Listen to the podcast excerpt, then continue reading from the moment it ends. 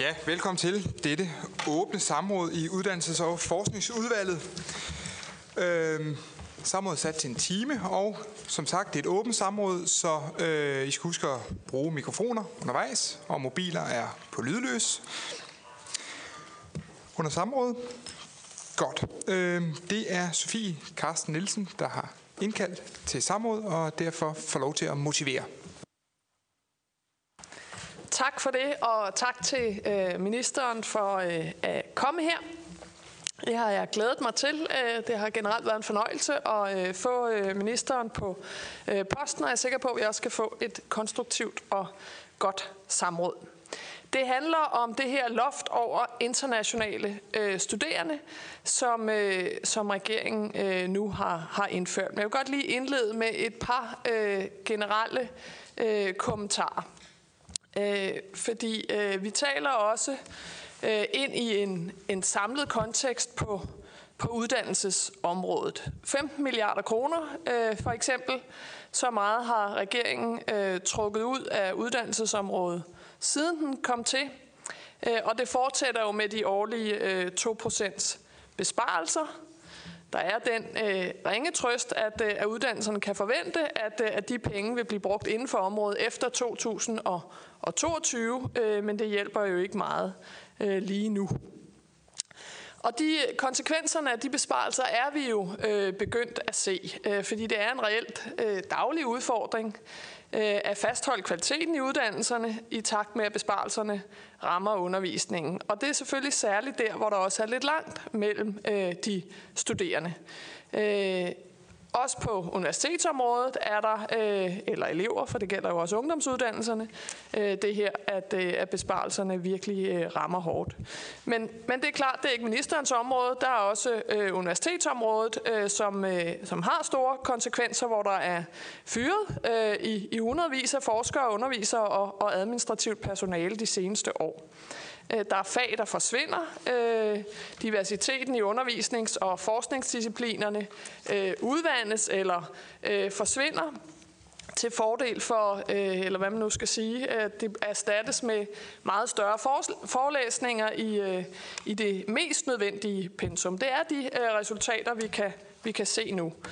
Øh, så er der øh, oven i det uddannelsesloftet. Øh, det har vi diskuteret en, en række gange. Det må man sige, det er loft, der ligesom lægger låg på, på unges drømme. Det kom i, i 2016, baseret på sådan en skummer, bliv ved din læst, og er på mange måder, som jeg opfatter det, et direkte angreb på fleksibiliteten i de videregående uddannelser, og i øvrigt i strid med noget af det, som, øh, som øh, ministeren, øh, som jeg som sagt er ret begejstret for, går og, og, og markedsfører, synes jeg. Men altså med mindre af regeringen og DF, øh, og jo i den her sammenhæng også øh, S, ønsker os tilbage til øh, 50'erne, så synes jeg ikke, at det uddannelsesloft giver øh, nogen mening. Det forhindrer en, en ledig bachelor i øh, folkesundhed i at begynde på et sygeplejestudie, eller en øh, pædagog i at blive lærer. Der er også yderligere centraliseringer, øh, som, øh, som er på vej og har øh, indimellem svært ved at se, hvad det er for nogle problemer, vi skal løse med dem. Men nu øh, kommer der så et nyt loft, nemlig et loft over internationaliseringen. Øh, Allerede da, da regeringen kom til, øh, annullerede den øh, desværre øh, det mål, vi havde om, at mindst halvdelen af alle danske studerende skulle på udlandsophold under studierne. Det troede jeg ellers også var en ambition, vi havde til fælles, i hvert fald med øh, Venstre, at, øh, at det er en god ting, at danske øh, studerende kommer ud og øh, læser en del af deres øh, uddannelse i, i udlandet. Øh, siden har, øh, har regeringen så trimmet, trimmet internationaliseringstaxametret, øh, altså skåret ned, er vel den direkte måde at sige det på. Og sidste år skar regeringen så de her 1700 engelsksprogede studiepladser på erhvervsakademierne og professionshøjskolerne.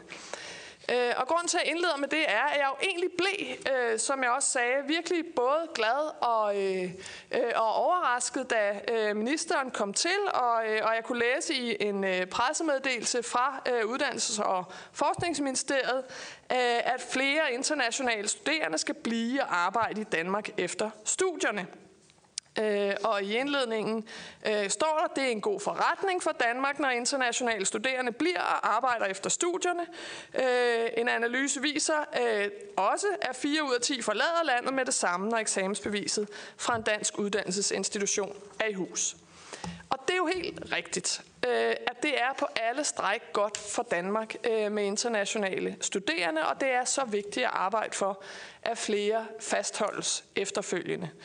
Øh, dansk, danske virksomheder, dansk forskning, som vi øh, netop har siddet og diskuteret, er fuldstændig afhængig af, af evnen til at kunne tiltrække og uddanne øh, de dygtigste fra hele verden. Øh, og selvfølgelig efterfølgende få så mange af dem som muligt til at blive og arbejde i Danmark, fordi dygtige unge med international indsigt, med udsyn, er med til ikke bare øh, at putte penge i øh, vores fælles øh, kasse, som kan bidrage til velfærden, det gør de også, øh, men de er i høj grad også med til at skærpe vores uddannelsesmiljøer, øh, øh, så vi får endnu bedre uddannelser. Og så hjælper de til, at vores virksomheder og vores offentlige institutioner har den arbejdskraft, som de, øh, det siger regeringen også selv, desperat mangler. Og det er jo så det, vi i sådan en årlang investering har givet øh, danske universiteter, nemlig investeret i, at de kan få en, øh, en ny, en endnu bedre international status. Det bryster vi os af. Jeg så også øh, at ministeren for nylig, øh, synes jeg helt rigtigt, var utrolig stolt af, øh, at vi har danske universiteter i den europæiske øh, elite. DTU, Aarhus Universitet, Københavns Universitet øh, er helt oppe, hvor øh, universiteter, Aalborg, der for nylig øh, kom med øh, på topliste, og de kan kun gøre sig gældende, hvis de kan tiltrække udenlandske øh, forskertalenter. Og det er jo, for mig hænger, hænger tingene øh, ret meget sammen, fordi det er ret tosset, hvis dygtige udenlandske forskere ikke kan undervise danske og europæiske studerende på vores universiteter. Det er jo netop den undervisning, den overførsel af viden, som vi taler så meget om, som kandidaterne trækker med ud i virksomhederne. Øh, og i ministerens øh, såkaldte beregninger, der ligger til grund for det her indgreb, så kan jeg forstå på universiteterne, at udenlandske studerende, der fortsætter på en øh, phd uddannelse det kan ministeren jo svare på efterfølgende, tæller som ikke i beskæftigelse. Øh, selvom vi jo netop gerne vil holde på, øh, på de udenlandske øh, hoveder, mennesker. Øh, men for samfundsøkonomien, så giver det jo altså rigtig god gevinst at både tiltrække og fastholde dygtige unge øh, fra hele verden, også dem, der netop fortsætter på en øh, øh phd uddannelse Og det viser en lang række analyser også, også øh, den fra ministeren selv, jeg citerede tidligere, at selv når internationale studerende modtager SU, jamen så udgør de en samfundsøkonomisk gevinst for Danmark. Øh, 300.000 i øh, statskassen i gennemsnit giver en international studerende. Jeg skal nok øh, blive færdig. Så vidt, øh, så godt. Men det var jo ministerens pressemeddelelse fra, fra sensommeren, altså trods alt ikke længe siden. Øh, jeg ser bare to ret afgørende udfordringer ved den, fordi den handler jo slet ikke om det, øh, som øh, citatet siger, nemlig hvordan fastholder vi så flere dygtige internationale studerende i Danmark. Øh, den handler derimod om at bare indføre endnu et loft, om at skære de her 1200 engelsksprogede studiepladser på danske universiteter og diplomingeniøruddannelser. Og så er der det problem, at øh, endnu et problem, fordi loven kommer ikke bare til at ramme engelsksprogede studerende. Øh, det er slemt nok, men den rammer jo også danske studerende, der vælger at tage en uddannelse øh, på engelsk, og som nu får et, et ringere tilbud. Den rammer også de studerende uden for EU, øh, som med penge på lommen køber sig til en god dansk uddannelse. Og det, kan jeg simpelthen, det har simpelthen utrolig svært ved at forstå, øh, at, øh, at en dygtig amerikansk eller kinesisk øh, studerende, der gerne vil betale fuld pris for en dansk universitetsuddannelse, også skal begrænses af det. I hvert fald er det blevet mig bekendt, at alene på det naturvidenskabelige fakultet på Københavns Universitet, det kan ministeren jo bede afkræfte, der er der i dag øh, 200 studerende, der selv betaler for uddannelsen, ikke for SU, øh, og, øh, og det her indgreb øh, skældner mig bekendt, det her loft skældner mig bekendt ikke mellem EU-borgere eller og unge på øh, det globale uddannelsesmarked, som jo bare gerne vil til Danmark. Øh, så derfor så rammer det jo altså også skal vi, generelt dansk økonomi. Jeg skal nok komme frem vi skal til, også øh, tid til ministeren. Til, ja. til spørgsmålene øh, nu. Øh, men har vi brug for et loft? Altså er det det vilde vesten derude? Det er jo også det, som, øh, øh, som ministeren må, må se på. Har vi slet ikke de øh, mekanismer, øh, som regulerer optaget? Øh, men det har vi jo. Jeg var selv øh, udskældt for at indføre en øh, dimensionering i, i 2014, så det håber jeg også, øh, at, øh, at ministeren vil, øh, vil se på. Helt generelt så savner jeg med det her loft, der nu indføres ovenpå øh, uddannelsesloft og besparelser, en samlet vision. Øh, hvad er det, regeringen egentlig vil øh, med, øh, med videregående uddannelse? Kan Mener regeringen, mener øh, ministeren, at vi kan detaljstyre øh, optaget øh, på den her måde øh, ved at, at skære i, øh, i pladser på de engelsksprogede uddannelser? Hvad er det for nogle signaler, man ønsker at sende til studerende øh, fra andre lande, og hvad øh, vil regeringen gøre øh, for at fastholde internationale studerende her i Danmark? Jeg glæder mig rigtig meget til øh, samrådet, til ministerens svar til diskussionen. Tak for det. Nu får ministeren ordet. Og tak for det. Øh, jeg tror, jeg har sagt det før, jeg elsker passionen i det her, i det her udvalg og på det her område øh, generelt set. Øh, så tak for ordet og tak for, for spørgsmålet. Jeg er helt grundlæggende den overbevisning, og der er altså også enig med, med øh, Sofie Carsten Nielsen fra De Radikale, om at det er godt for Danmark, at vi har internationale studerende øh, på vores uddannelser. Og det er både de studerende, der kommer og læser en fuld øh, kan, øh, grad her i Danmark, og så også de studerende, der kommer på udviklingsophold, og der er i også de studerende, danske studerende, vi sender ud til øh, andre universiteter rundt omkring øh, i verden. Men når det kommer til de øh, udlandsstuderende, der læser en uddannelse på fuld tid i Danmark, så hvis vi kigger på den stigning, der har været, den markante stigning, der har været over en lang overrække, så må vi spørge os selv, om vi har den rette balance øh, der. Vi har et øh, stærkt uddannelsessystem i Danmark. Vi har øh, rigtig gode uddannelser. Øh, det er der mange, der også ved rundt omkring i verden. Det får jeg også at vide, når jeg taler med danske forskere, der har været i udlandet, eller udenlandske øh, forskere. Øh, men det er også et system, hvor der er fri og lige adgang til, øh, til uddannelserne og øh, vi har en attraktiv SU. Den attraktive SU den, øh, er, også, øh, er også til stede for de europæiske studerende. Og derfor, øh, på baggrund af det her, er det nødvendigt at kigge på, om vi har fundet den øh, rette balance mellem det antal, der kommer, og det antal, der bliver i Danmark og bidrager øh, til samfundet. Hvis vi kigger på tallene, så er vi gået fra i 2004 og have ca. 7.500 engelsksprogede studerende i Danmark til i 2016 og have næsten tre gange så mange, nemlig lidt over 22.000.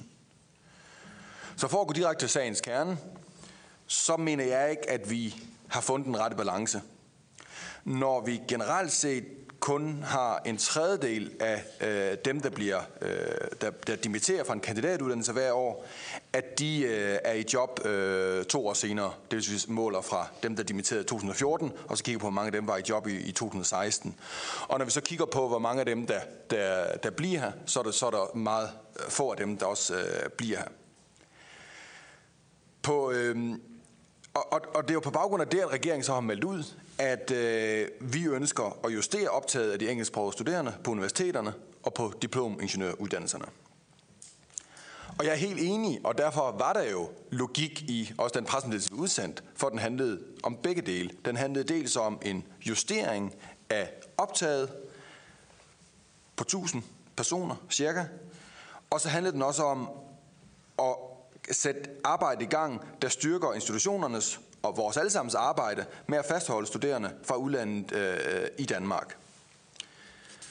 Og det er også en anledning for universiteterne til at, at, at, at, at, at kigge øh, lidt, lidt øh, kritisk på, om de udbyder øh, de engelsksprogede uddannelser på de rigtige områder, som der er i dag.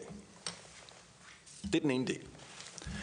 Den anden del, som også er relevant her, det er, at i 2013 der blev SU-forligskredsen enige om at holde øje med udviklingen i udgifterne til SU til det, vi kalder vandrende arbejdstager, altså de europæiske studerende, der kan få SU, fordi de har et job ved siden af studierne.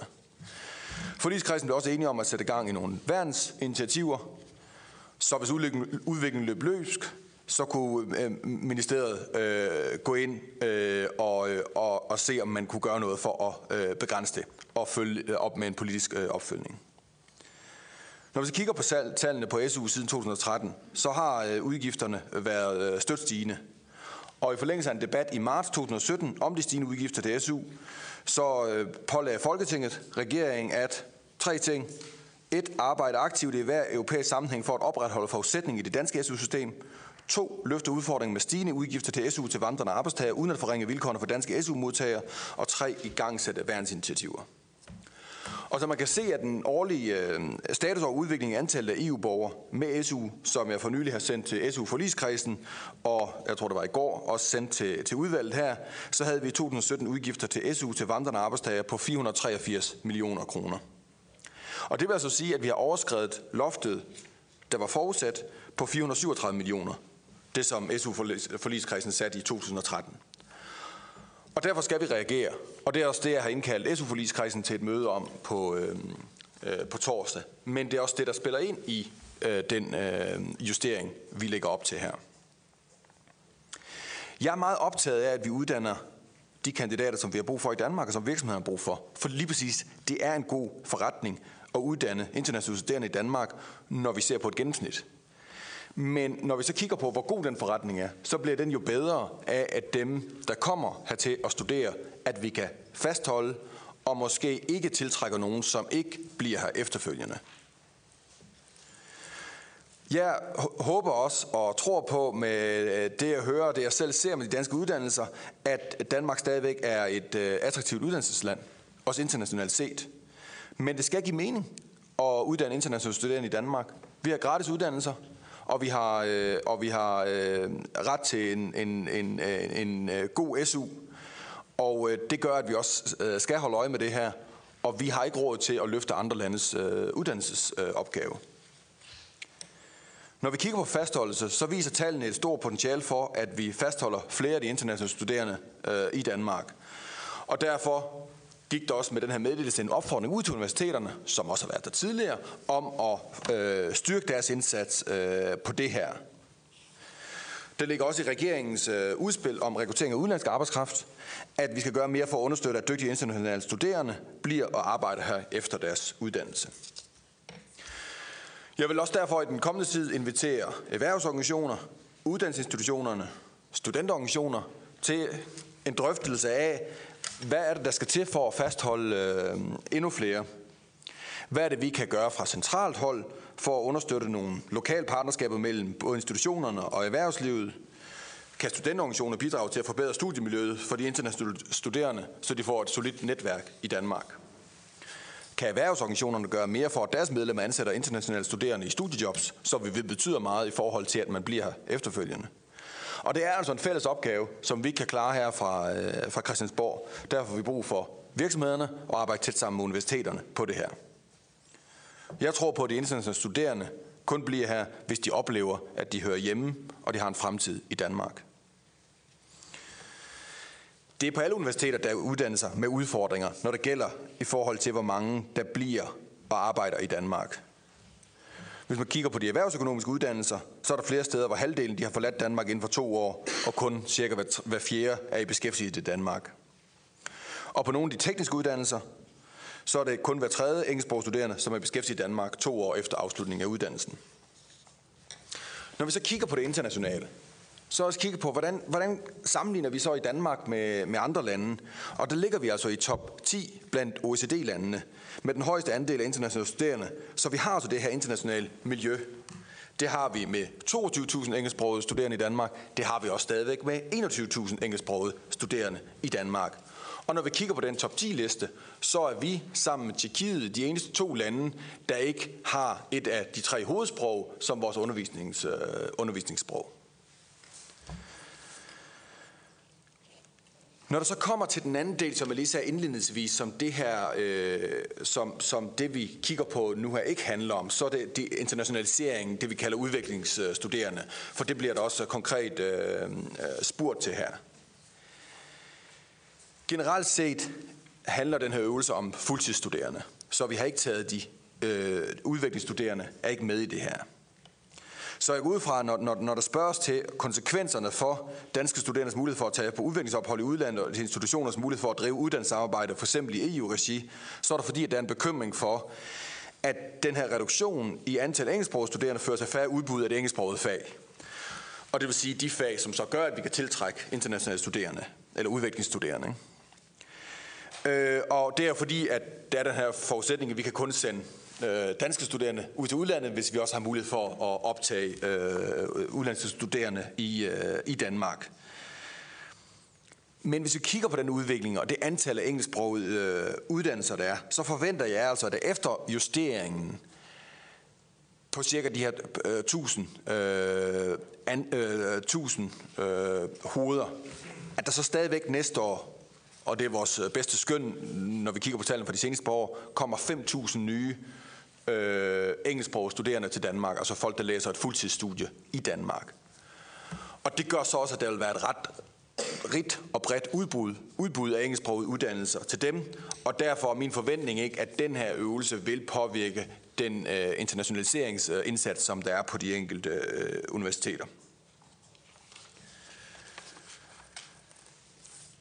Vi arbejder så også øh, på en dialog med universiteterne på at finde en løsning i forhold til de internationale fællesuddannelser, som for eksempel øh, Erasmus Mundus. Øh, og vi har også en dialog med universiteterne om lige præcis det, som, øh, som øh, Sofie Carsten Nielsen øh, nævner, omkring studerende fra lande uden for EU, som øh, betaler for at studere i Danmark, og som ikke har ret til, øh, til SU. Vi har derfor lagt op til, at institutionerne de får mulighed for at tilrettelægge justeringen på en måde, der passer bedst muligt, og så der får så lille effekt og helst ingen effekt på deres internationaliseringsindsats, altså udviklingsstuderende, og så de heller ikke øh, skader det, de gør på øh, Erasmus Mundus, og det, der gør i forhold til det, vi kalder selvbetalere. Jeg ønsker en øh, god balance i den justering, øh, som vi laver, og en balance, øh, der afspejler samfundets behov for øh, arbejdskraft. Men som jeg sagde før, og bare for at gentage, så regner jeg stadigvæk med, at vi efter den her justering har et internationalt studiemiljø øh, i Danmark, og at der kommer mere end 5.000 engelsksprogede studerende til universiteterne øh, i Danmark øh, næste år og også i årene øh, fremover. Og dem skal vi, bare for at gentage mig selv, have fokus på og i højere grad fastholde. For så bliver internationale studerende i Danmark en meget bedre øh, forretning og gør mere gavn i Danmark. Tak for ordet. Ja, tak til ministeren. Nu øh, tager vi to spørger i gang, og den første, der får ordet, det er samrådsspørger Sofie Karsten Nielsen. Værsgo. Tak for det, og øh, tak for øh, gennemgangen. Jeg har en række spørgsmål. Øh, jeg skal nok øh, øh starte med enkelte af dem, øh, fordi jeg vil gerne øh, lige øh, bide mærke i øh, ministerens samrådstale. Øh, rigtig meget af det er jeg jo enig i, Øh, så siger øh, ministeren specifikt, at vi har ikke råd til at løfte andre landes uddannelsesopgave.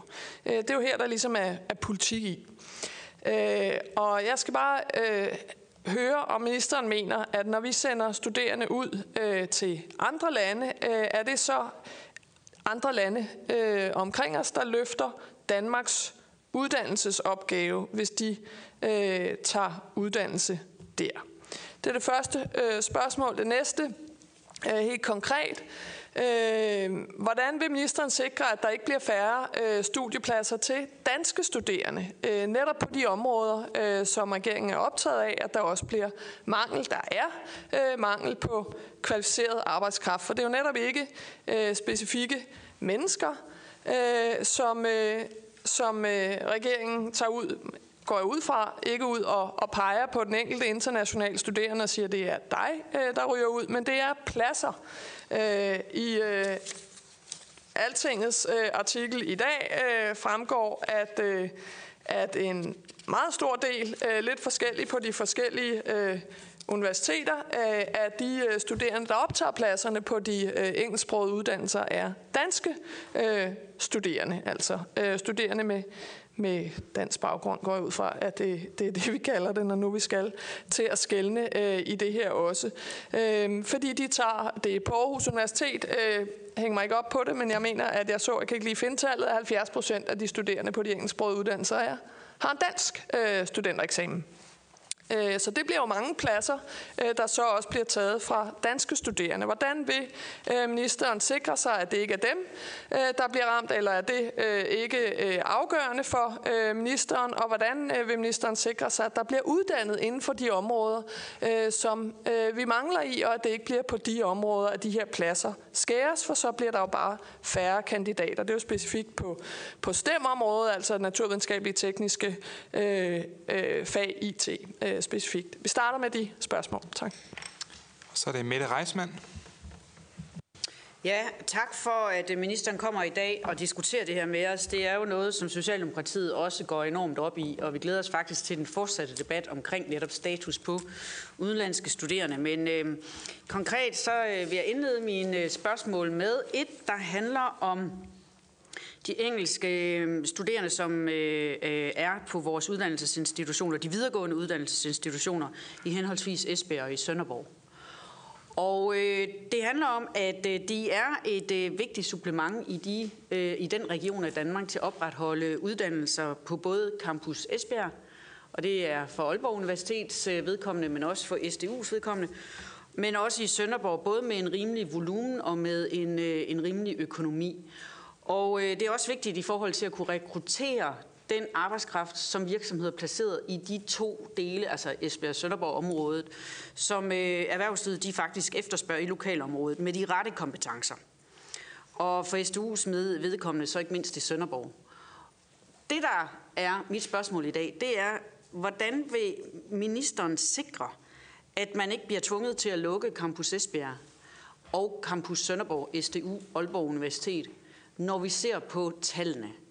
32 procent på Campus Esbjerg, det er udenlandske studerende. 60 procent på Campus Sønderborg, det er udenlandske studerende. Særligt er det tyskere, som hver dag kommer jo til Danmark for at læse. Og så hvis vi lige tager låget, som handler om de 2 procents besparelse. Campus Esbjerg og Sønderborg er i knæ økonomisk. Hvis regeringen har tænkt sig også at fjerne det økonomiske grundlag ved at sætte dette loft på 1000 studiepladser ind på national plan, så dræber ministeren ganske enkelt disse uddannelsesinstitutioner i et område af Danmark, hvor regeringen selv har en højt profileret agenda, der handler om, at vi skal have uddannelser i hele Danmark. Det kunne jeg godt tænke mig at høre, hvordan ministeren han øh, ser på det.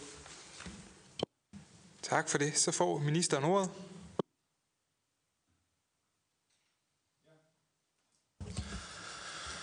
Tak for spørgsmålene. Nogle rigtig gode spørgsmål. Det første, som øh, Sofie øh, Karsten fra Radikale spørger om, omkring, betyder den formulering andre landes uddannelsesforpligtelse også, at andre lande, hvis en dansk studerende vælger at tage en enten udviklingsophold eller en, en, en fuld uddannelse i, øh, i øh, USA på, øh, på, på, på, på Harvard, at de øh, opfylder vores uddannelsesforpligtelse?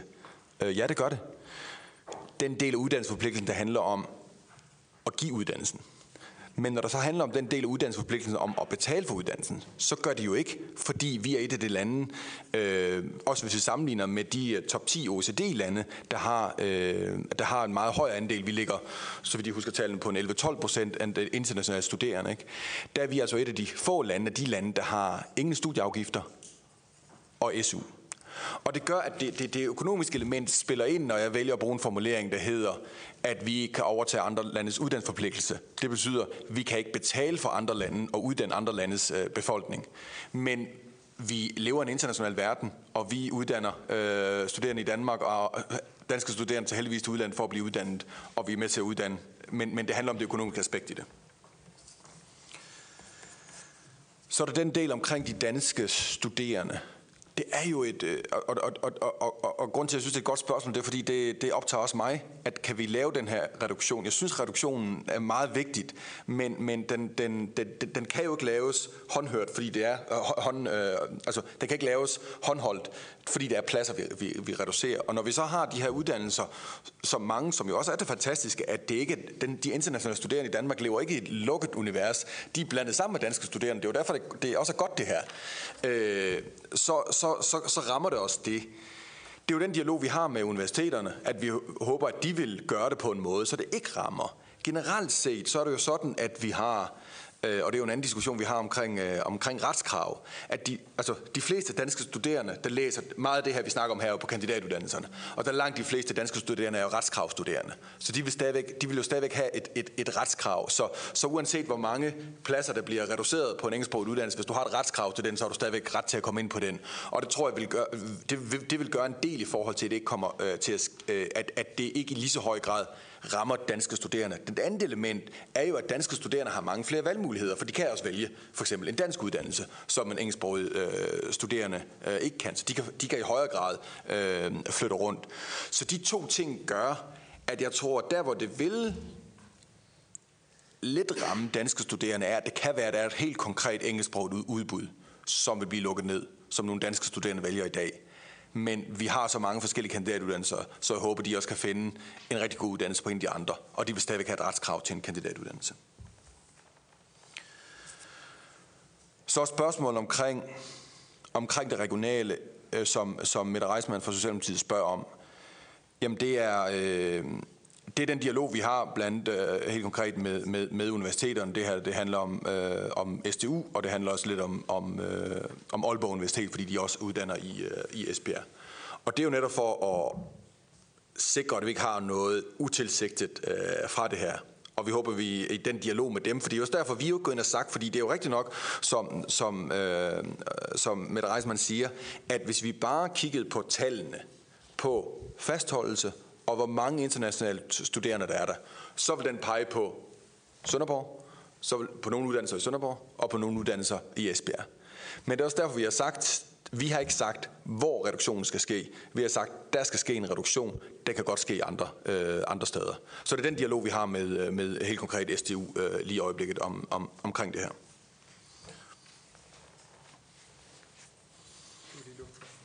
Yes.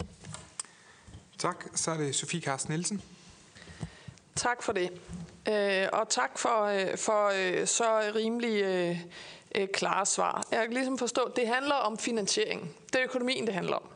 Det er ikke ministerens holdning til, at der skal være færre internationale studerende i Danmark der fornemmer jeg, at vi øh, deler holdningen. God idé. Ministeren sad selv og, og, øh, og netop klargjorde, hvor godt det er, at studierne er blandet, og, og hvor meget det, det bidrager til øh, studiemiljøet. Eller det var i hvert fald det, øh, jeg trak ud af det. Øh, så må, må ministeren jo øh, øh, korrigere mig, hvis det er andet. Øh, og derfor kunne jeg også godt øh, tænke mig, bare lige for at få det på det rene, fordi jeg, jeg indledte jo med, med det, øh, er vi enige om, er ministeren enig med mig i, at altså det som hans egen rapport øh, lægger frem, internationale studerende bidrager samlet set positivt til den danske samfundsøkonomi, øh, og det vil være et tab, hvis vi ikke havde internationale studerende. Øh, og, og derefter har øh, ministeren, ministeriet beregnet, hvad er det for en, hvor mange danske studerende, der øh, ved at, at skære de her pladser øh, og eventuelt yderligere, altså kan man ligesom øh, sige øh, noget om øh, i tal eller ord, øh, hvor mange øh, danske studerende, der går glip af en positiv internationaliseringsgevinst øh, øh, ved at reducere antallet af internationale studerende, eller omvendt. Øh, hvor stor er internationaliseringsgevinsten for de danske studerende ved netop at have øh, internationale studier, altså hvor man går sammen med øh, internationale studerende? Og mit bud er, at det har ministeren ikke lige liggende foran sig, det beregningsgrundlag. Det er også okay. Så med, med ord, men så kunne jeg måske her bede om, øh, om et, eller spørge til, kan man tilvejebringe et, øh, øh, et, øh, et sådan øh, grundlag? Øh, og så... Øh, og så frem til det, som egentlig er, er hovedpointen, også var det i min øh, øh motivering af det her samråd. Hvorfor og det synes jeg stadig ikke, at ministeren har svaret øh, på. Nemlig, hvorfor er reduktion af øh, det her med at skære et antal pladser, som man så heller ikke helt ved, hvor rammer, for det kan man jo ikke øh, sådan rigtig styre. Øh, hvorfor er det en bedre løsning end at øge fastholdelsen? af de internationale studerende, som jeg ikke har hørt et eneste konkret bud på endnu. Øh, kan vi ikke i stedet lægge kræfterne i at få flere øh, internationale studerende til at blive sådan, at den økonomiske gevinst, som allerede er der, kunne blive endnu større. Og så er det Markus Knudt. Det, det er mere en, en kommentar. Måske er det, fordi jeg, jeg er ny i det her udvalg. Jeg havde håbet at sætte frem til, at uh, argumentationen her måske kunne være lidt mere savlig, end den nogle gange var på, udda- på udlændingområdet. Men, men når jeg så hører de radikale venstre sige, at, at regeringen trækker øh, uddannelsespolitikken tilbage til 50'erne, når vi sidder midt i nogle forhandlinger, hvor er vi ved at øh, skabe fleksibilitet, så man kan arbejde efter sin bachelor, eller måske endda tage en, en, en ny form for masteruddannelse, som er meget populær i, i udlandet, øh, eller vi giver muligheden for udlandske forskere at bidjobbe. Altså alt det her, mener jeg, er et, et kvantespring ind i fremtiden, ikke tilbage til, til 50'erne. Og, og ligeledes i forhold til Socialdemokratiet, som jo har arbejdet meget med på, på øh, udlændingeområdet, når, når, når, når I så taler om, at lokale virksomheder efterspørger international arbejdskraft, samtidig med, at, at det er Socialdemokratiet, der blandt andet er med til at begrænse muligheden for international arbejdskraft. Det, det, ja, jeg, jeg savner bare lidt, lidt saglighed i, i, i den her debat, øh, så det var en alene en, en kommentar, som forholdsvis her ny i udvalget. Så er det ministeren. Ja, det var svaret på det første spørgsmål. Ja. Jeg er selvfølgelig enig i de beregninger, som vi har lavet, øh, at uddan- udlandske studenter, der kommer til Danmark, er en positiv gevinst for Danmark. I gennemsnit. Når vi så kigger ned over tallene, så kan vi se, at dækker over, at der er nogen, der ikke er en positiv gevinst, faktisk er en ret negativt, fordi de tager ud igen. Og så er der andre, der er en positiv gevinst, og en meget positiv gevinst, fordi de bliver i Danmark, og måske har et helt arbejdsliv i Danmark. Og det er jo netop det, vi vil prøve med det her. Det er jo også at sige, kan vi gøre, og der gør vi jo så begge dele, og det svarer dermed også på spørgsmål 3, det er både og. Det er ikke enten eller. Så nej, jeg har ikke et godt argument for at gøre det her i stedet for, for det er heller ikke det, vi siger, vi skal gøre. Vi siger, vi skal gøre begge dele.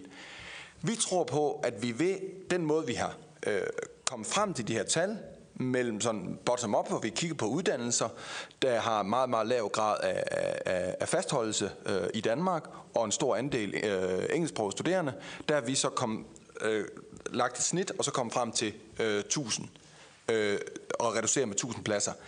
At der håber vi jo, at vi så sammen med universiteterne, eller, og den måde universiteterne gør det på, kommer til at reducere 1000 i den andel, der ikke bliver i Danmark og arbejder. Så har vi stadigvæk 21.000 studerende i Danmark, eller så kommer der stadigvæk 5.000 nye internationale studerende til Danmark næste år. Og så kigger vi så med det andet initiativ på, kan vi fastholde flere af dem, og det gør altså, at det her bliver en markant bedre forretning, end vi kun gjorde det ene.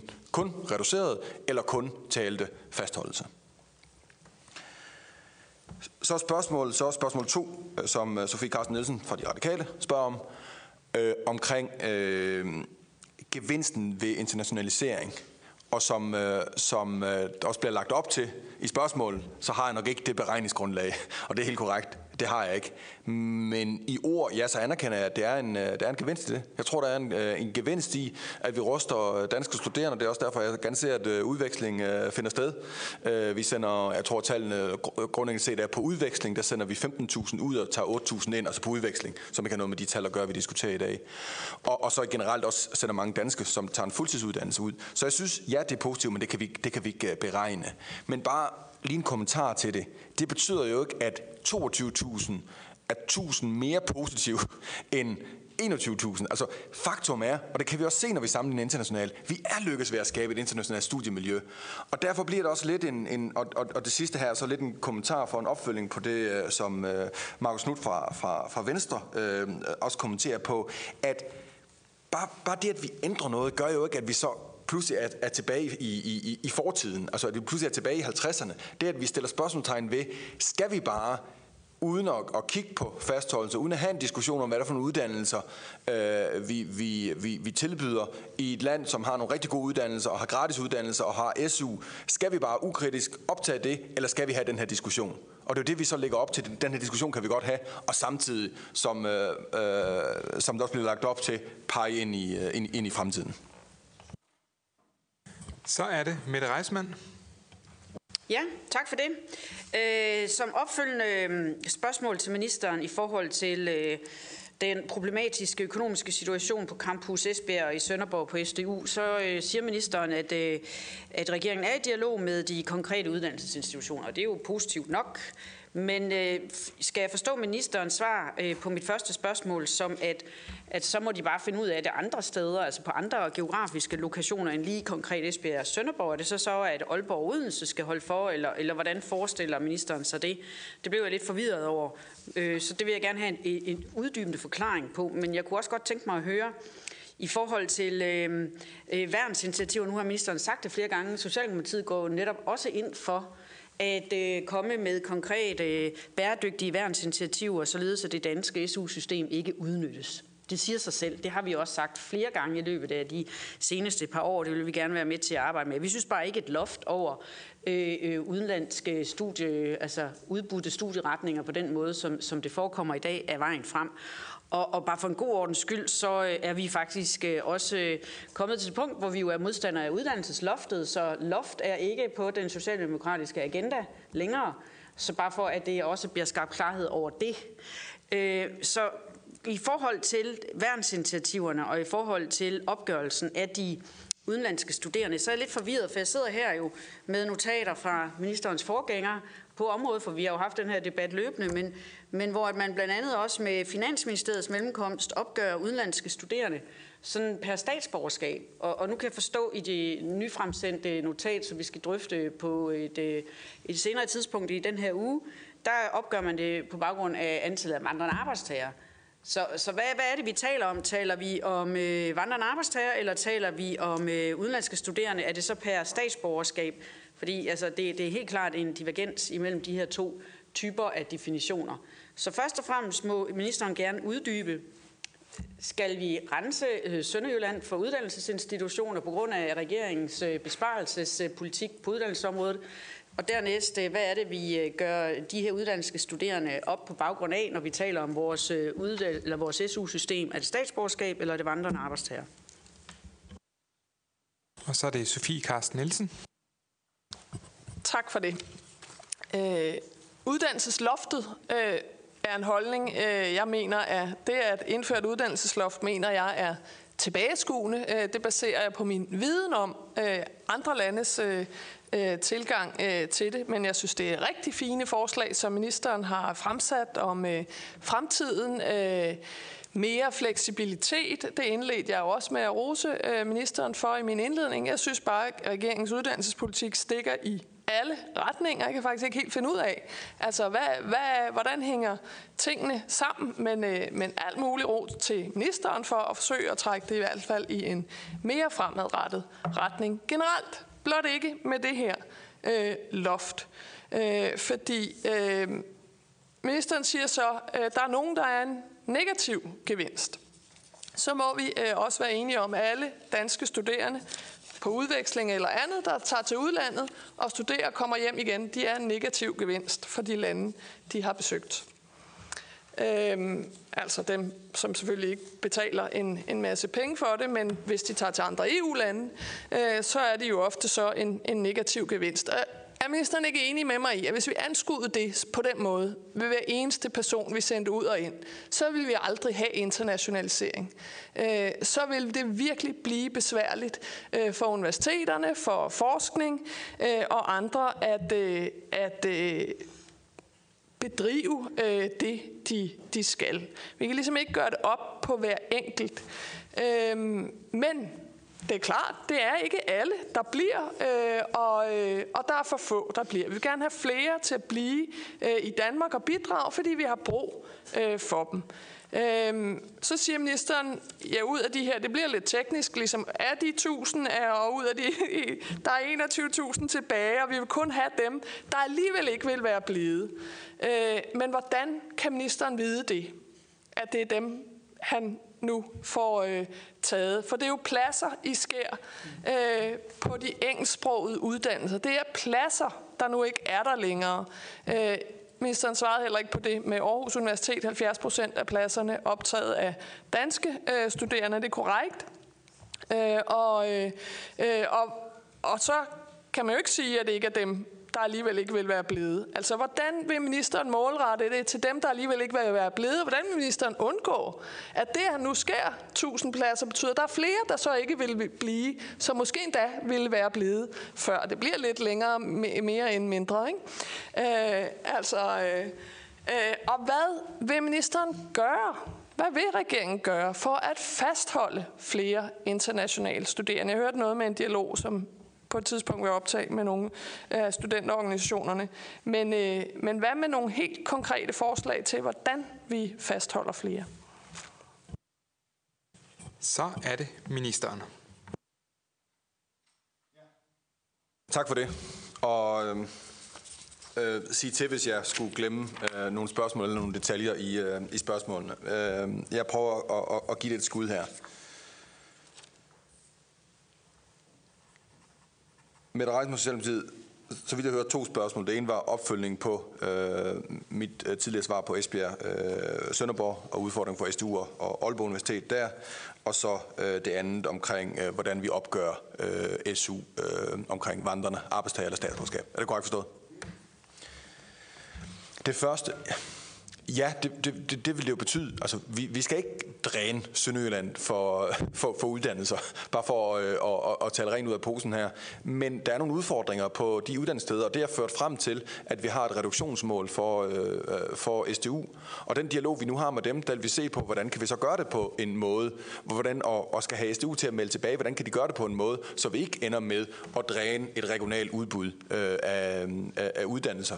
Så Svaret er, ja, det vil så betyde, at så vil de så skulle reducere nogle pladser i, øh, i for eksempel øh, et uddannelsesudbud i Odense i stedet for, hvis det er SDU, eller i Aalborg, hvis det er Aalborg Universitet, eller i København, øh, hvor Aalborg Universitet også øh, uddanner.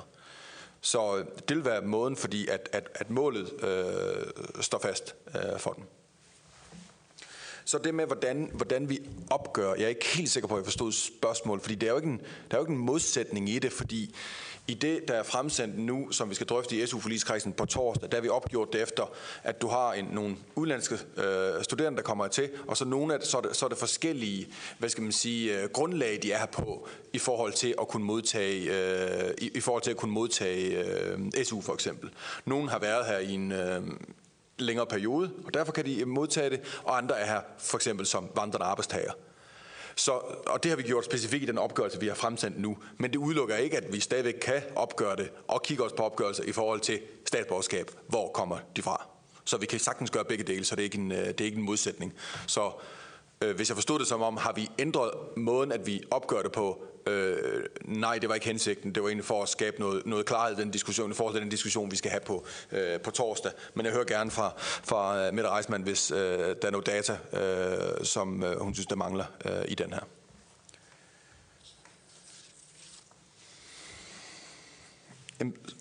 Nu, ja, øh, Sofie Carsten Nielsen fra Radikal, du, du, må jeg sige du? Det må jeg godt, ikke?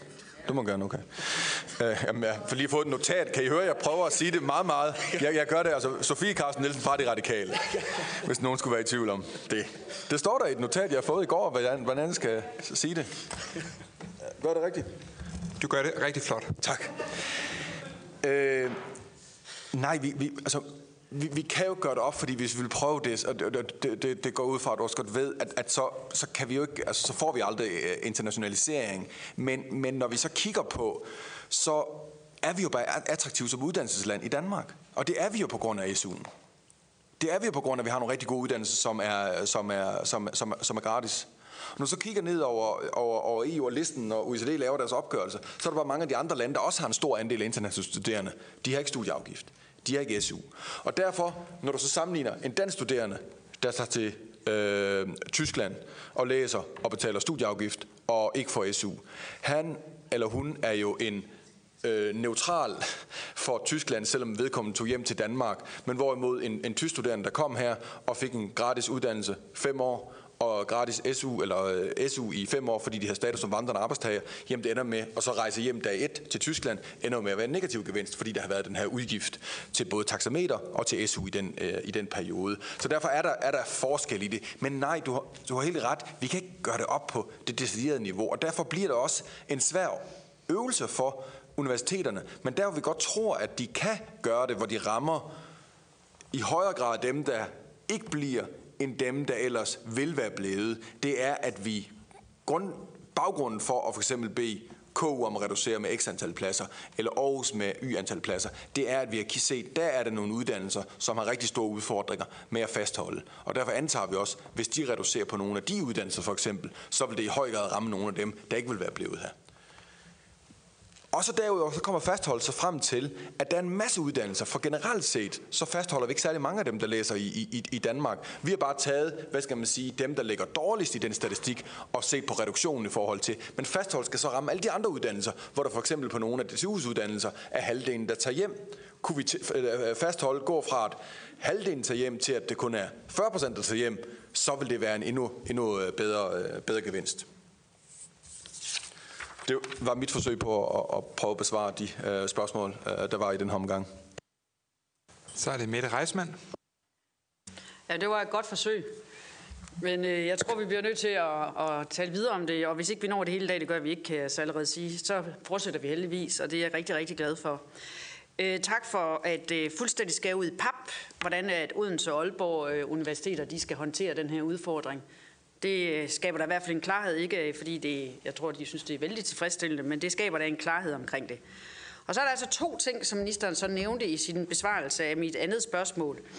Øhm, jeg vil ikke afvise, at øh, det danske SU-system, som er generøst, er en af årsagerne til, at man øh, kommer til Danmark for at læse, med, hvis man har en anden nationalitet end dansk. Men jeg vil gerne understrege, at nu har jeg jo øh, bestridt den her post som ordfører på området i mange år, og jeg har faktisk talt med rigtig mange udenlandske studerende. Og lad mig bare komme med en lille historie for DTU, hvor jeg møder to kvindelige studerende, som øh, er heroppe for at læse. De kommer hertil, fordi Danmark er et godt, trygt land med frihed for den enkelte. De er begge to øh, døtre af stærkt katolske familier, henholdsvis i Italien og Polen. De opnår at leve et liv i frihed og læse og i øvrigt udfolde deres akademiske talent uden nogen begrænsninger, uden en eller anden øh, familie, der mener, at de skal bestemme over dem. De bliver. De går til dansk undervisning. De tager, jeg gennemførte interviews med dem på dansk. De er præmiestuderende. Så, så det er kun for ligesom at tage fat i andre historier. Og når vi nu er ved det der omkring, øh, hvem der er, der bliver, hvem der er, der rejser, og jeg må indrømme, at jeg er fuldstændig enig med øh, Sofie Carsten Helsen, hun spørger, hvordan har ministeren tænkt sig at finde ud af, at det er de rigtige, der bliver. Vi ved også, og igen sidder jeg med dokumentation for det fra ministerens eget ministerium, at Østeuropæerne, bare for at tage et eksempel, som altid skal udskammes på den ene eller anden måde i den her debat, de bliver, og de bidrager altså til samfundet og til fællesskabet, og til den tryghed, der er så vigtig for os danskere. Men ved du, hvem der rejser hjem? Det gør skandinaverne. Og ud fra de tal, som også er her fra ministeriets egen data, så er der altså dem, altså nordmænd, islændinge og svenskere, som ligger i top. Så det er bare for igen at skulle måske foretage lidt mytedræbning her, øh, i det, at øh, det er skandinaverne. De rejser hjem. De kommer herned, fordi de synes, det er fedt, men de bidrager ikke efterfølgende til fællesskabet. Og så med hensyn til, om hvorvidt der ikke er en modsætning imellem, hvorvidt man, øh, når man er udenlandsk studerende per se, vi, øhm, om det er på grund af en statsborgerskab, eller om det er vandrende arbejdstager, der var jeg altså godt tillade mig at stille igen øh, spørgsmålstegn ved, ved den konstatering, eftersom at øh, hvis man kommer hertil som lille med sine forældre, så er det ikke så sikkert, at man bliver dansk statsborger, før man overhovedet starter sit studie. Det vil sige, at man kan sagtens læse på en øh, dansk udbudt, øh, og muligvis også en engelsksproget uddannelse, men have et helt andet statsborgerskab end dansk. Men man er jo dansker i hjertet, og med al den adfærd, man nu ligger til grund. Og man rejser jo ikke et sted hen, selvom ens forældre skulle komme et, fra et andet land. Man bliver jo i Danmark efterfølgende og bidrager til fællesskabet. Og det er det, der lå i mit spørgsmål førhen, hvor at man den 6. november 2016 fra Finansministeriet og i øvrigt Uddannelses- og Forskningsministeriets side, side øh, har en opgørelse af, hvor man ligger statsborgerskab til grund. Og nu har jeg siddet med et andet notat, som vi skal drøfte her om et par dage, hvor man ligger vandrende arbejdstager til grund. Der er en klar forskel. Der er en klar forskel. Og det må man jo altså, altså regeringen, ministeren må gå op med sig selv. Hvad tager vi afsæt i? Fordi at, øh, at det er to forskellige incitamentstrukturer, der bliver lagt til grund, når man kommer hertil som udenlandsk studerende, som ung voksen, eller man kommer hertil som et lille barn, og er i øvrigt vokser op som dansker, men stadigvæk har bevaret sit statsborgerskab. Så vil jeg lige indføre, i Danmark har vi dobbelt statsborgerskab. Så der kunne jo også godt være det. Så de her tal, vi sidder alle sammen og taler ud fra, de er uigennemsigtige. Og, og, ja, men, men for ligesom at runde hele den her tale, jeg så vil jeg bare spørge ministeren, hvordan har ministeren tænkt sig at sikre, at det er de såkaldte rigtige, der bliver her? Altså, man kan jo ikke lave en lex Skandinavien, eller en lex Europa, eller en lex et eller andet, og så på den måde sikre, at det er de såkaldte rigtige, der bliver her og bidrager til fællesskabet efterfølgende. Og så Sofie Karsten, og så får ministeren lov til at afrunde bagefter. Tak. Øh, så gør jeg det også som, øh, som afslutning. Øh, tak øh, til ministeren for altså konstruktivt at, at forsøge øh, at, øh, at, at besvare, og, og vi har også fået svar på nogen, og noget kan vi så få øh, øh, skriftligt øh, efterfølgende. Jeg er ligesom klar over, at kernen i det her, det er, øh, at, øh, at man fra regeringens side synes, at der er for mange, der kommer øh, og får SU. Det må ligesom være øh, det, at fordi vi har et, et øh, generøst øh, SU-system, jamen så, øh, så er vi nødt til at indføre et, et nyt øh, loft. Øh, jeg synes, det er en, øh, en meningsløs, mærkelig løsning at indføre for at, øh, for at få sparet nogle SU-udgifter. Øh, det er helt fair, at øh, vi skal finde 40 millioner, øh, der øh, er, er skyld. Det er jeg sikker på, at vi kan Øh, inden for rammen. Men nu indfører man så et, et nyt loft i uddannelsessystemet over, jo ikke over sådan set, men over internationale pladser, pladser på internationale uddannelser. Øh, det er så øh, den, den nye loft, øh, der er indført. Altså bare, der er udlandsdanskere, der skylder 8 milliarder til statskassen. Her er en ret øh, stor klump af det. SU-gæld, øh, det kunne vi jo også øh, gøre, og det er jeg helt sikker på, at ministeren også er optaget af. Øh, men altså, øh, gribe lidt hårdere fat i, så tror jeg, at vi kunne finde i hvert fald noget af det. Monik.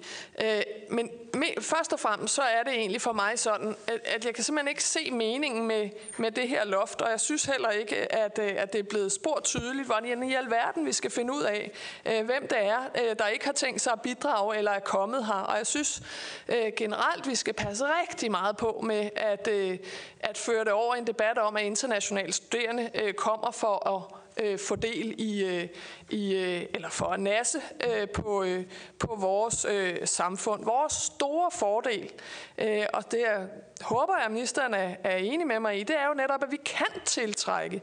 Og det er der et paradoks uden lige, at regeringen samtidig med at indføre det her loft over pladser på internationale uddannelser, er ude med et omfattende udspil, som vi er enige i og gerne går længere ind, for at tiltrække dygtig udenlandsk arbejdskraft på alle niveauer, når vi ved, det er jo os, det er jo også en forskningsminister, vi har, der er belæg for, at det er langt sværere at tiltrække mennesker, øh, der er færdige med deres uddannelser, er i arbejde, øh, og få dem til at flytte til andre lande, end det er at tiltrække studerende, øh, som skaber deres liv der, hvor de kommer hen, som endnu ikke har stiftet familie, som endnu ikke har gjort alle de ting, at det er langt, langt sværere at flytte til det land kæmpe øh, potentiale for større fastholdelse. Så det er det, vi skal gøre, fordi de jo er samlet set hver eneste af dem. Jeg er klar over, at der er nogen, der ikke er en god forretning, men samlet set så bidrager internationale studerende til dansk økonomi. Så det er jo også sådan helt bagvendt at sige, øh, øh, at derfor skal vi øh, passe på, fordi de bidrager jo. Så vi burde gøre langt, langt mere for at fastholde flere af dem. Ministeren af alle med den baggrund, han har, må vide, hvor svært det er at tiltrække dygtige udenlandsk arbejdskraft og derfor så mener vi i Radikal Venstre, at vi burde gøre langt, langt mere øh, for at fastholde dem. Øh, når vi spørger de internationale studerende, så siger en meget stor del af dem, de vil faktisk rigtig gerne blive. Øh, og som øh, min kollega lige øh, gjorde redde for, øh, så er der rigtig mange, der også bliver, øh, og, øh, og det er primært af de nordiske øh, studerende, som, øh, som det er svært at fastholde, ligesom det er for de danskere.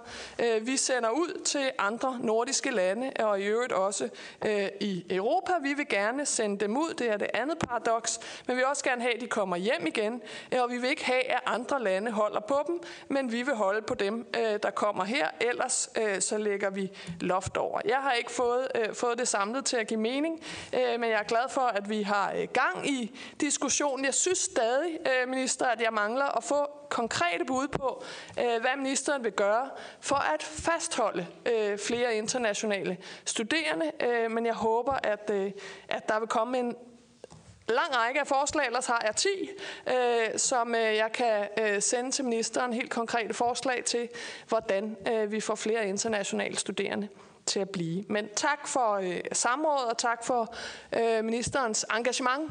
Øh, det tror jeg kan føre i hvert fald et stykke vej længere frem. Og så er det ministeren for besvarelse og afslutning. Nu prøver jeg lige at starte med sådan en, nogle helt generelle kommentarer, fordi nogle, nogle af spørgsmålene har vi også øh, været rundt omkring. Det overrasker mig, at vi har en diskussion, som kommer så kategorisk til at handle om, at nu vil regeringen ikke have et internationalt studiemiljø. Og, og vi får det til at lyde som om, at nu, nu hælder vi cement ud over al internationaliseringsstrategi øh, på danske universiteter. For det gør vi ikke. Vi laver en justering. Vi går fra, hvis vi kigger på næste års tal, cirka fra 22.000 internationale studerende, studerende til 21.000.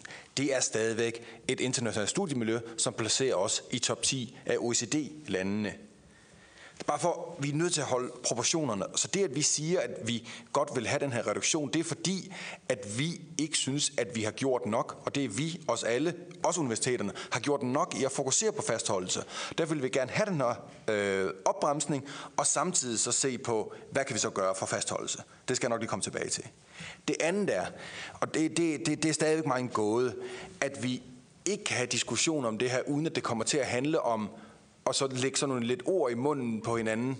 Jeg har ikke talt en eneste gang om, at det skulle være nogle lande, der er bedre end andre lande. Altså for eksempel, som, som Mette Reisman for Socialdemokratiet lægger op til, at øh, de østeuropæiske skulle være dårlige eller ringere eller noget. Det er det ikke. Vi kigger på tallene. Og så ser vi nogle internationale studerende, men vi kigger ikke på, hvor de kommer fra. For det kan lige så vel være en, være en, øh, en, en øh, romaner, der læser øh, i Aalborg, øh, der bliver en kæmpe gevinst for det danske samfund, end en øh, franskmand, der læser fysik på Københavns Universitet. Det ved vi godt. Det andet omkring sige, og det relaterer sådan bare generelt kommentar, at bare fordi noget er internationalt, og bare fordi noget er engelsk, så er det jo ikke bare godt. Altså, vi, vi kan jo godt have en diskussion, det, det føler jeg egentlig også, at vi har om det her, og det er jeg så villige til, at vi har en diskussion om, hvad, hvad, vil, vi, øh, hvad vil vi med det? Og, og jeg synes, at vi, jeg synes, at vi gør det rigtigt her ved at sige til universiteterne, stop lige. Tænk lige over, hvad er det for nogle uddannelser, hvad er det for nogle engelsksprogede uddannelser, I udbyder? Øh, hvad gør, gør vi nok for at, at fastholde? Og det gør vi altså med de her begge dele. En reduktion og, øh, og kigge på fastholdelse. Og så til konkret spørgsmål omkring, hvad gør vi så på fastholdelse? Jamen det udspil, der, kommer, der er kommet omkring udenlandske arbejdskraft, der er der nogle konkrete ting, vi lægger op til, så vi meget gerne vil se, om vi kan opnå tilknytning til, eller tilslutning til på, på mødet her, til at vi sænker beløbsgrænsen, som også vil hjælpe øh, udenlandske studerende med at få fodfæst på det danske øh, arbejdsmarked. Vi lægger op til at kigge på en, nogle mere øh, smidigere regler for at få det, man kalder, vi kalder øh, etableringsophold. Fordi det er lidt, øh, der er nogle ret hårde krav til øh, selvforsørgerkravet. Øh, der er nogle ret, det er ikke helt smidigt at gå fra den ene ordning til den anden ordning. Det vil vi gerne gøre meget smidigere. Det, der har været frem i debatten, er, at man kun har seks måneder til at, altså, til at, at, at søge et job i Danmark. Man, man kan jo faktisk søge om etableringsophold, og så har man to år. Og alle de regler omkring det vil vi gerne gøre endnu mere smidige. Og så vil vi gerne sætte os med Danske Studerendes øh, Fællesråd, med DE, med DI, med universiteterne, så finde ud af, hvad kan vi gøre? Der er en masse initiativer, som har været i gang. Nogle fungerer rigtig godt, nogle fungerer ikke. Vi skal gøre, gøre, gøre mere der. Så det er ikke det hele, vi kan løse ved at, at, at, at kigge på øh, beløbsgrænser og, og andre ting. Så skal jeg lige se her. Jo, så, så er lige nødt til en generel kommentar om, jeg kom ud på øh, DTU for et par uger siden, hvor i også var der og diskuterede hed det uddannelsespolitisk og forskningspolitisk øh, topmøde. Og der lå der en, en, en pjæse på, øh, på, øh, på, på stolene, der hed Et dyrt loft. Altså, hvad, hvad, hvad, hvad er det for et loft? Hvad er det for et loft, vi, vi, vi taler om? Og nu er loft også blevet nævnt rigtig mange gange her. Det er som om, det er det nye, det er det nye fyord her. Vi har jo sagt med det her, nu laver vi en reduktion.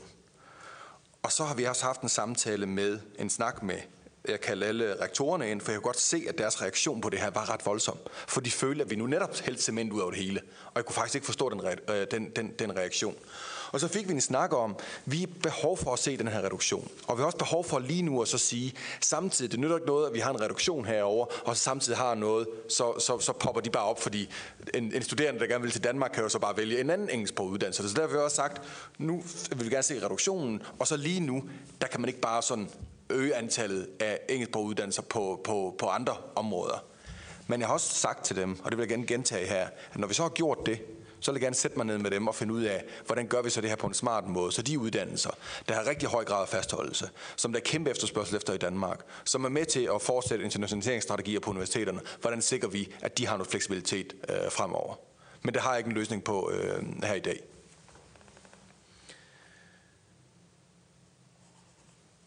Øh, Mette Reismann øh, fra Socialdemokratiet, som jeg skal sige. Øh, må jeg ikke vende tilbage til dig med noget konkret på det, fordi øh, jeg er faktisk ikke helt inde i detaljerne på det, hvordan vi opgør i forhold til statsborgerskab. Øh, altså generelt set har vi opgjort en, en øh, dem vi taler om her, når vi taler de engelsksproget, er jo dem, der har gennemført en, en øh, der ikke har gennemført en ungdomsuddannelse i Danmark, ikke? Og som, så, og som læser på, det, på, på, det engelske, øh, på en engelsk uddannelse. Det er sådan, det, det er opgjort lige nu. Men må vi ikke lige vende, må vi ikke vende tilbage til øh, med en, en mere præcis definition af det, og jeg tror også, vi kommer til at berøre det i vores møde på, øh, på torsdag. Jeg tror, det øh, var det afsluttende fra, øh, fra min side. Tak til ministeren. Samrådet hermed afsluttet.